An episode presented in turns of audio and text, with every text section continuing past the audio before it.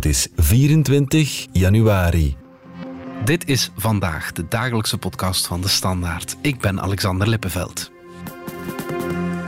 Voor het eerst in 61 jaar zijn er minder Chinezen. Dat is niet gewoon een platte geboortestatistiek, want achter die statistiek gaat een belangrijke evolutie schuil over hoe China in de wereld staat. Misschien wordt u er ja, ergens wel blij van, want het bewijst dat China, onze grote concurrent, het moeilijk heeft. Maar is dat wel zo?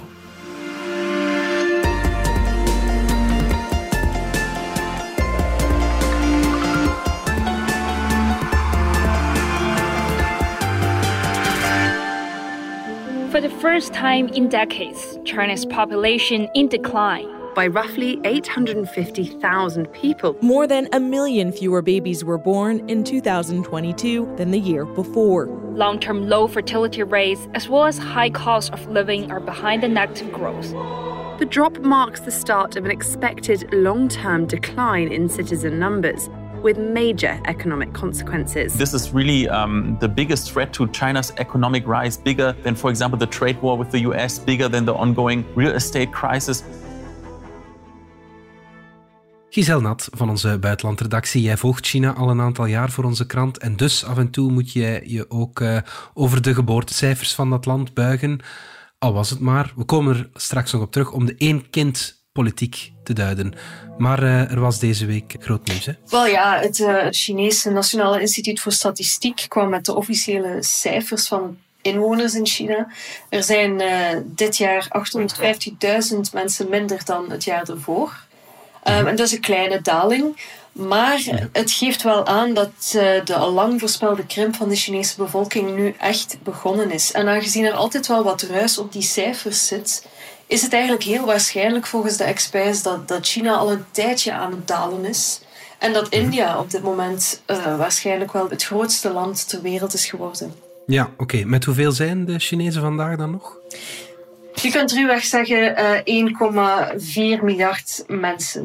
Um, daar, daar zijn dus 850.000 van afgegaan. Maar uh, belangrijk, die trend zal volgens de, de meeste demografen niet uh, stoppen. Dus um, er zijn een aantal schattingen over waar de Chinese bevolking in 2100 staat. En die lopen uiteen van 1,24 miljard naar mogelijk zelfs 1 miljard tot in het ergste geval 900 miljoen mensen. Dus dat is een serieuze uh, buiging die is ingezet. Ja, op, uh, op ja, relatief korte tijd. En zie je dat nog gebeuren in landen die, ja, die een sterke economische groei uh, doormaken? Want dat doet China wel natuurlijk. Hè? Ja, inderdaad. Dit is een redelijk algemeen fenomeen. Als een bevolking rijker wordt, als vrouwen meer toegang tot onderwijs hebben, dan daalt meestal de fertiliteit. Uh, dus dat wil zeggen het aantal kinderen gemiddeld uh, per vrouw. Dat is zo geweest bij ons in Europa. Daar is die trend al, al begonnen in de 19e eeuw in sommige landen. Um, maar bij ons valt dat minder op, om, omdat er nog wel wat migratie is, waardoor de absolute bevolking in, in veel West-Europese landen toch nog leek te groeien of stabiel leek. Um, ja. In China is dat niet zo, omdat daar eigenlijk geen migratie wordt toegelaten. Um, maar opnieuw volgt China inderdaad wel het patroon, zeker van een aantal buurlanden of, of regio's in de buurt. Als je kijkt naar Singapore, Hongkong en Zuid-Korea, ja, dan hebben die eigenlijk nog veel slechtere geboortecijfers uh, dan, dan China en, en zullen die sneller verouderen en sneller krimpen ook. Japan is al een hele tijd in dat krimpscenario. Ja. En om het misschien toch nog in nuance te zetten, het grote probleem waar nu in de media over gesproken wordt, is, is China's snelle vergrijzing. Er wordt dan gezegd van, oh ja, tegen 2040 zal in China ongeveer 28% van de bevolking ouder zijn dan 60. En dat is een gigantische omwenteling. Dat is natuurlijk wel zo. Maar Japan bijvoorbeeld zit vandaag al eigenlijk in dat scenario van 28% 60-plussers. In okay. Europa zitten we vandaag aan uh, 19% 60-plussers. En tegen 2040 zullen we aan 37% 60-plussers zitten. Dus nog meer dan de Chinese schatting. Om maar te zeggen, ja, het Chinese probleem is, is geen probleem waar wij uh, aan ontsnappen. Ja, ja, ja oké. Okay. Uh, ik zei in de inleiding, Giselle, dat we ja, geneigd zijn om dat niet meteen als heel slecht nieuws te ervaren, omdat China natuurlijk onze grote concurrent is in de wereldorde, zeg maar. Moeten we dat zo zien? Het is natuurlijk een nogal merkwaardige interpretatie. Moeten we blij zijn omdat een land uh, x aantal inwoners minder heeft? Nu, je begrijpt wel waar, waar dat, dat idee vandaan komt. Hè. De VS en, en China zitten al een tijdje in een oplopende escalatie en een concurrentiestrijd ook. En cruciaal voor de VS is daarin de vraag van, zal China um, oud worden voor het even machtig of even invloedrijk wordt als wij? Um, daar, daar werd dus altijd uh, heel aandachtig gekeken naar hoe zit het met die bevolkingspyramide. En dat dateert een beetje ja, uit het, het oude denken over ja, demografie en macht. Vroeger stond het hebben van veel volk automatisch gelijk aan, aan veel macht hebben, grote legers kunnen, kunnen um, organiseren enzovoort. Ja, de kwestie ligt natuurlijk nog wel wat anders. Het is niet omdat je minder volk hebt dat je daarom uh, bijvoorbeeld minder productief wordt of, of minder goede beleidsmaatregelen kunt nemen. Je kunt vandaag de dag uiteraard nog altijd belangrijk en invloedrijk zijn met een paar mensen minder. En er zijn er zelfs heel veel mensen die vinden dat het beter zal gaan als de bevolkingsdruk wat, wat kleiner is. Maar die hele these dat China oud en dus zwak zal worden voor het eh, de VS heeft kunnen inhalen, die, die speelt echt wel mee in de hoofden van veel mensen. En volg jij die these dan? Ja, voor een stuk zie ik daar toch wel een soort wensdenken in um, bij sommige commentatoren. Omdat, zoals gezegd, hè, de grootmachtstatus bereik je niet automatisch door veel mensen te hebben. je moet ook kijken naar, naar je productiviteit, je innovatie, uh, de allianties met andere landen in de regio. Um, China op dat vlak zit niet super slecht. Uh, zit natuurlijk nog niet op het niveau van macht als, als de VS, maar is daar zeker niet slecht bezig. En China is ook natuurlijk voor een stuk onvervangbaar in de wereldeconomie. Het heeft veel grondstoffen, het heeft een belangrijke markt. Uh, gisteren zei een expert me nog van de, de grote jongens, de, de grote bedrijven, zitten eigenlijk in China om te blijven. Die gaan daar niet zomaar wegtrekken. Mm-hmm. Hoe um, onvoorspelbaar het beleid ook wordt. Dus dat geeft wel aan dat China nog zeker niet uitgeteld is. En bovendien zullen volgens Chinese experts ook nog steeds veel meer Chinezen trekken naar de steden van het platteland. Dus het platteland loopt leeg, steden groeien aan. En de meeste innovaties of, of de meeste kansen op groei zitten natuurlijk in de steden. Dus als die nog blijven expanderen, is het groeiverhaal nog niet noodzakelijk uh, afgelopen. Maar het is wel waar dat de wereldeconomie gaat moeten wennen aan een China dat niet zomaar miljoenen en miljoenen goedkope arbeiders op overschot heeft. Daar heeft de wereld de afgelopen twintig jaar gebruik van gemaakt. Uh, sinds eh, China in de Wereldhandelsorganisatie werd opgenomen in de jaren 90. De Amerikanen hebben daar zelf voor gezocht. Mm uh, ze dachten toen dat het een voordeel zou zijn om allerlei supergoedkope producten uit China te hebben. Maar ja, die jongeren die toen in de fabrieken gingen, ja, die zijn vandaag ouder. Um, en de hedendaagse Chinese jongeren die hebben liever een diploma en die zoeken betere jobs in de stad, dienstensector. Ja, kenniswerkers enzovoort. Ja. Dus ja, er valt daar wel ergens een gat en, en dat is wel wennen. Ja, als ik dat zo hoor, dan moeten wij ons misschien meer zorgen maken, want onze, ja, de fabriek van de wereld valt misschien zonder arbeiders en dan kunnen wij onze iPhones niet meer eh, uit China laten komen, zeg maar. Ja, dat is echt onmiskenbaar een belangrijk gevolg hiervan. Om het te kaderen. Hè. Eh, China is, is uiteraard enorm belangrijk als leverancier van de VS. Ik denk ja, een ongelooflijk aantal alledaagse goederen, van auto's tot wasmachines en zo, in de VS zijn uit China afkomstig. In Europa is dat nog iets minder, maar nog steeds. Als je kijkt naar kinderwagens, kledij, uh, zelfs auto's tegenwoordig. De Chinese voetafdruk is hier. Um, en dus als uh, ja, de, de lonen bijvoorbeeld stijgen in China of de productie niet meer zo hoog kan zijn, zullen wij dat ook voelen. Uh, er wordt nu al gesproken over de Chinese demografie die onze inflatie hoog zou houden. Uh, en om dat te kaderen, wat je, moet weten is dat in veel fabrieken in China um, ja, de lonen kunstmatig laag gehouden zijn, waardoor die jobs absoluut niet zo aantrekkelijk meer zijn, omdat andere lonen in China voor hoger opgeleiden, voor de dienstensector en dergelijke meer, die stijgen wel. Dus veel Chinezen maken de rekening en eigenlijk wordt veel uh, fabrieksarbeid nog maar interim ingevuld door, door vijftigers en zestigers. Opa's en oma's die een paar weken tijdens de piekproductie naar de fabriek nog komen en dan weggaan, want ze moeten voor de kleinkinderen zorgen. Dus ja, het, het, tijdperk van de lage loon Chinees is al een tijdje voorbij en dat heeft met allerlei factoren te maken, intern zowel als internationaal. Ehm, maar deze demografische cijfers bevestigen het echt. Hè. De, de, de, tijd waarin een Chinees voor een prikje goedkope arbeid voor ons leverde, uh, op een enorm grote schaal, dat is echt wel voorbij. Ja, oké. Maar ook Peking maakt zich ja, toch zorgen over die dalende geboortecijfers. Hè? Ja, inderdaad. Uh, Peking uh, kijkt natuurlijk al, al jarenlang met heel veel zorgen naar zowel de geboortecijfers als de cijfers over het aantal werknemers. Um, en voor hen is dit vooral het einde van een, van een supergemakkelijk groeimodel. Sinds de jaren 90 heeft China eigenlijk een fabriek voor de wereld gespeeld, inderdaad. Dat wil zeggen, uh, massaal fabrieken oprichten, mensen daar aan een laag loon laten werken en um, een eindeloze toevoer van arbeiders uit het platteland ja, brengen naar de fabrieken of naar de steden daar komt nu duidelijk wel een einde aan. En dat betekent dat Peking gaat moeten nadenken over uh, deftige pensioenen voor al die mensen. Op dit moment is er een heel beperkt basispensioen, maar dat volstaat niet. Um, maar als je voor een hele groep oudere mensen, miljoenen en miljoenen Chinezen, een, een goed pensioen moet verzorgen, ja, dat is heel veel belastinggeld. China hmm. is op veel vlakken een uh, belastingparadijs dat echt niet heel veel vraagt van de bedrijven. Ze stoppen hun geld in tegendeel in allerlei subsidies aan bedrijven hè, voor goedkope energie en, en allerlei voordeeltjes. Dus daar gaan ze over moeten nadenken van ja, hoe verzorgen we onze bevolking Um, ziekenzorg is ook een groot probleem. De meeste Chinezen ja, gaan eigenlijk niet naar per se een dokter als er een gezondheidsprobleem is, tenzij de mhm. traditionele Chinese dokter.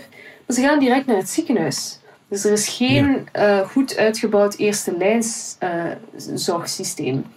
Maar dat is een enorme verspilling van middelen. Want ja, iedereen die met een bronchitis of zo naar een ziekenhuis gaat, dat is gewoon niet houdbaar met een dergelijke leeftijdspyramide. Dus er zijn een heel aantal fiscale en maatschappelijke uitdagingen waar, waar Peking knopen over gaat moeten doorhakken. Um, ten eerste verhogen we die pensioenleeftijd. Die is nu nog 60 jaar voor mannen, 50 jaar voor vrouwen. Ja, die moet omhoog. Uh, wat doen we met de belastingen? Belasten we de bedrijven om onze oudjes te verzorgen of, of pakken we het anders aan? Er zijn heleboel politiek zeer gevoelige uh, dilemma's. Ja. Chinezen zelf voelen ook wel dat het leven heel duur en heel onzeker is. Dus ze potten uh, geld uh, op voor hun oude dag, voor als ze ziek zijn enzovoort. Maar dat zet ook een rem op de, de binnenlandse consumptie. Dus er, er zijn een heel aantal uitdagingen. Ja, oké. En in welke mate zijn ze daar dan mee bezig uh, aan de top van de partij dan waarschijnlijk? Ik ben er zeker van dat er allerlei drafts en rapporten aan het circuleren zijn, maar als je kijkt wat daar dan eigenlijk mee gedaan wordt door de top, dat is tot nu toe echt wel bijzonder, bijzonder pover. Um, ja. Xi Jinping durft eigenlijk, de grote autoritaire Xi Jinping durft op dit moment eigenlijk niet de multinationals en de, en de bedrijven zwaar belasten.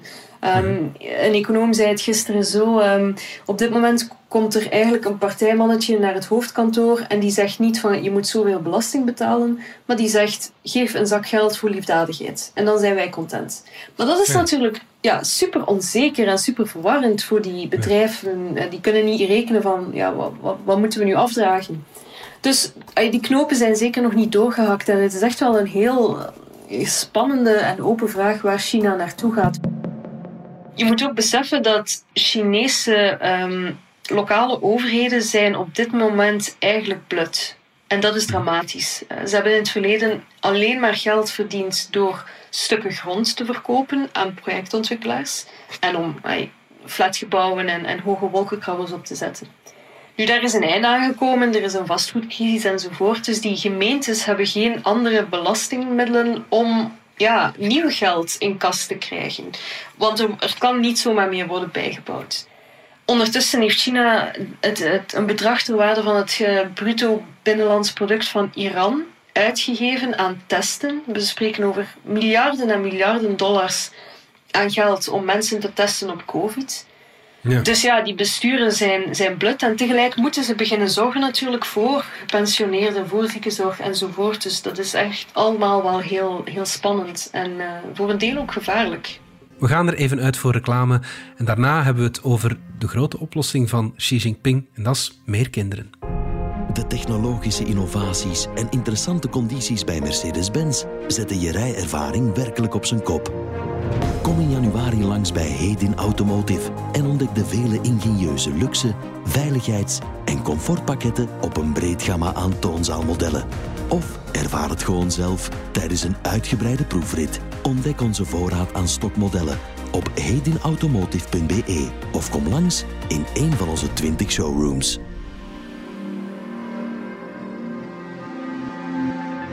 Giselle, Xi Jinping heeft een plan en dat is uh, heel radicaal anders dan het één-kind-beleid van vroeger, namelijk ja, meer kinderen. Uh, vertel. Het is te zeggen, Xi Jinping heeft uh, een klemtoon gelegd. die klemtoon is het traditionele gezin en hij stimuleert natuurlijk in speechen en in propaganda ja, het hebben van meer kinderen. Um, mm ik zou niet zeggen dat de, de partij daarin de totale oplossing ziet. Ze zijn nuchter genoeg om te weten dat dat um, moeilijk is. Maar het heeft wel een, een enorme impact op de Chinese bevolking, dat, dat nieuwe beleid dat een aantal uh, oude mannen daar uittekenen in Peking. Um, op dit moment wordt abortus, wat een recht is in China, um, de facto afgebouwd. Dus je kunt het nog gaan vragen in een kliniek, maar de dokters hebben ook wel van hogerhand uh, de opdracht gekregen. Ja, ga er maar niet te veel op in. Zelfs echtscheiding wordt uh, moeilijker gemaakt. Waarom? Omdat Xi Jinping uh, of de partij staat, omdat zij um, in het, het dramatische aantal scheidingen in China ook een bedreiging zien. Ze willen niet dat, dat mensen scheiden en dus geen kinderen meer hebben. Mm um, en dus ja, verplichten ze bemiddelingsgesprekken bij koppels die willen scheiden. Dus dat is allemaal heel erg dwingend uh, en en voor Chinese vrouwen ook heel confronterend. Hè. Uh, in scholen, in crèches wordt de kindjes opgestoken van ja, vraag thuis bij mama en papa of er een broertje komt of een zusje. Um, en dat voorspelt allemaal niet veel goeds, want we weten natuurlijk dat de partij in het verleden um, ja, de, de individuele keuzes altijd ondergeschikt heeft gemaakt aan de nationale plannen. Uh, we hebben dat één-kindbeleid gehad. En als, ja, als daarnaar wordt teruggegrepen, dan, dan is dat natuurlijk dramatisch voor de rechten van de, van de Chinese vrouw in 2023. En hoe zat dat dan eigenlijk, dat één-kindbeleid? Eén-kindbeleid is ingevoerd in 1980 en uh, officieel afgeschaft in 2015. Het kwam erop neer dat Chinezen uh, maar één kind mochten hebben, behalve uh, mensen op sommige mensen op het platteland, als ze een dochter hadden als eerste kind. Um, en ook de etnische minderheden mochten er wat meer krijgen. Had je toch een tweede kind, of werd je toch een tweede keer zwanger, ja, dan volgden ja, gedwongen abortussen of financiële boetes. Um, en dat, dat heeft eigenlijk drie jaar lang voor enorme mensenrechten schendingen geleid op vrouwen ook een hele verdoken adoptie-industrie tot leven gewekt. Um, heel wat kinderen zijn geboren, maar dan onder moeten duiken, bij wijze van spreken, omdat uh, ja, met een beetje smeergeld aan de lokale ambtenaar. En, maar dan leeft zo'n kind zonder identiteit en zonder toegang tot school en, en dergelijke meer. Dus een enorm problematisch beleid. Um, ja. In 2015 is het vervangen dus door het twee-kindbeleid. Vanaf dan waren twee kindjes uh, gewenst. En nu is dat officieel een drie-kindbeleid. Maar toch daalt dat geboortecijfer. Dat is wel ja, opvallend. Ja, de spelregels zijn totaal veranderd. Uh, de Chinezen trekken zich daar eigenlijk geen bal van aan. Dat geboortecijfer uh, blijft uh, dalen. Um, en er is een opvallend grote groep in China vandaag die wel voldoende inkomen heeft, of een inkomen heeft, maar toch helemaal geen kinderen wil. Er is zelfs een enorme groep mensen die single blijft en helemaal niet meer trouwt. Um, dus heel dat bevolkingsbeleid of dat uh, geboortebeleid um, leidt op dit moment echt helemaal uh, nergens naartoe. En onlangs was er dus een, een internetpeiling in China. Uh, Zo'n 20.000 vrouwen namen deel. En twee derde daarvan zei dat ze eigenlijk liefst geen kinderen willen. Dat is bijzonder veel. Hoe komt dat? Er zijn meerdere redenen. Um, deze generatie Chinezen is ten eerste bijzonder individualistisch geworden. Net als wij hier in het Westen. Zij willen hun studie doen, hun carrière uitbouwen, een tof leven hebben met ook ja, reizen en vrije tijd. Ik denk niet dat ik een tweede kind zou willen. Ik heb de historische missie van de oudere generatie al vervuld. Door één kind te krijgen heb ik bereikt wat van mij verwacht werd. Ik hou van mijn kind. Ik wil gewoon goed voor hem kunnen zorgen. En ja, in China is uh, een kind hebben ongelooflijk duur. In vergelijking met de VS is een, een, een, minderjarig kind, denk vier keer zo duur om, om op te voeden, omdat de kosten van crashes, van scholen, basisscholen uh, en bijlessen zodanig uh, hoog zijn geworden. Dus veel mensen beseffen ook van als ik een kind heb, dan verlies ik mijn huidige levensstijl. Ik heb mijn eigen bezigheden. Ik heb een carrière en professionele doelen. Aangezien ik al één kind heb en dus al de vreugde ken van het hebben van een kind, zie ik niet in waarom ik nog een tweede zou willen. Voor vrouwen komt daar dan ook bij dat de arbeidsmarkt nog altijd heel vijandig is ten opzichte van moeders. Um, zij krijgen heel vaak te horen van oké, ja, maar je hebt nu een kind en eigenlijk ben je voor ons uit de race. Maar dat willen zij natuurlijk niet. En ten tweede kunnen ze het zich niet veroorloven. Uh, omdat appartementen in China zodanig duur zijn, moet je wel met twee werken. En die vrouwen willen natuurlijk ook zelf financiële zekerheid. China heeft een heel dwaze regel, of een heel, heel dwaze juridische regel, waarbij de echtelijke woning wordt toegewezen aan de man alleen. Dat is sinds de jaren 90 zo. En het betekent dat veel vrouwen die een stap zouden terugzetten voor een kind en dan ook zouden ja, verliezen of, of tempo verliezen in hun carrière, ja, vrezen om, om achter te blijven zonder eigendom. Um, als hun man besluit dat het huwelijk uh, voor allerlei redenen niet meer werkt. Ja. En dan heb je natuurlijk ook ja, een, een hele hoop seksistische uh, verwachtingspatronen. Niet alleen bij werkgevers in China, maar ook bij, bij schoonouders. Dus veel ouders um, verwachten dat uh, schoondochter in spe niet alleen een kindje uh, opvoedt, maar ook nog eens zorgt voor hen in hun oude dag. En dat zijn allemaal heel zware lasten waar de Chinezen op een dag gewoon, of waar veel Chinese werknemers op een dag gewoon niet genoeg uren voor hebben. En dat maakt dat, dat ja, het hebben van een kind een soort van luxe is geworden. En waarom pakt Xi die problemen dan niet aan in plaats van gewoon ja, een soort van dwingende politiek van maak meer kinderen? Uh dat is echt uh, inderdaad het grote raadsel. En het geeft ook aan hoe verstart die partij natuurlijk is. Dit, dit, hele idee van maak meer kinderen en we hangen posters op dat je meer kinderen moet maken. Dat is gewoon teruggrijpen naar dezelfde gewoontes van dwang en, en um, verplichting uit het verleden. Er is blijkbaar geen, ja, geen nieuwe ideeënzuurstof of geen nieuwe input vanuit meer geëmancipeerde kringen. Um, ja, het politieke debat in China is, is bijzonder patriarchaal, gedomineerd door oude mannen, gedomineerd door oude denkbeelden. En het zorgt er ook voor dat kinderen krijgen, ja, het is natuurlijk een persoonlijke keuze, een keuze binnen je huwelijk, maar het is ook een keuze binnen de maatschappij. En het, het heeft een soort van politieke dimensie gekregen die hier niet bestaat. Veel Chinezen zien in eh, wat ze dan de geboortestaking noemen, ja, de enige kans op een, op een vorm van verzet. Ze zeggen van deze samenleving is gewoon niet gastvrij genoeg voor nieuw leven. Um, willen we nog kinderen uh, op de wereld zetten in zo'n autoritair systeem als we merken dat we niet gehoord worden? En dat is echt wel een, een, reden om ja, niet te luisteren naar de overheid en daar dus nooit zelfs de kinderwens voor op te geven. Er is onder deze generatie veel debat rond de slogan: wij zijn de laatste generatie. Mhm. Het geeft aan dat Chinezen blijkbaar niet veel toekomst zien voor zichzelf of voor uh, nazaten. Dat is wel om ja, achterover van te vallen. Ja, zo erg is het pessimisme bij ons, of, of je hoort het toch niet zo duidelijk vertolkt. Uh, misschien wel bij een aantal klimaatjongeren. Nu, laten we ook natuurlijk nuanceren. Degenen die daarover getuigen op internet zijn één groep.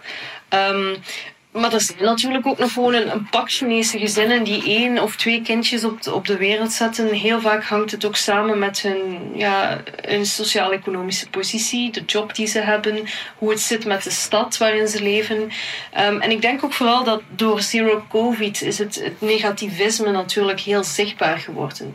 Had je twee of drie jaar geleden uh, rondgekeken op, op Chinese sociale media, dan was de toon waarschijnlijk een pak minder zwart geweest. Mhm. Maar ja, zero COVID, zero economic growth, uh, zero fertility, het gaat allemaal een beetje samen.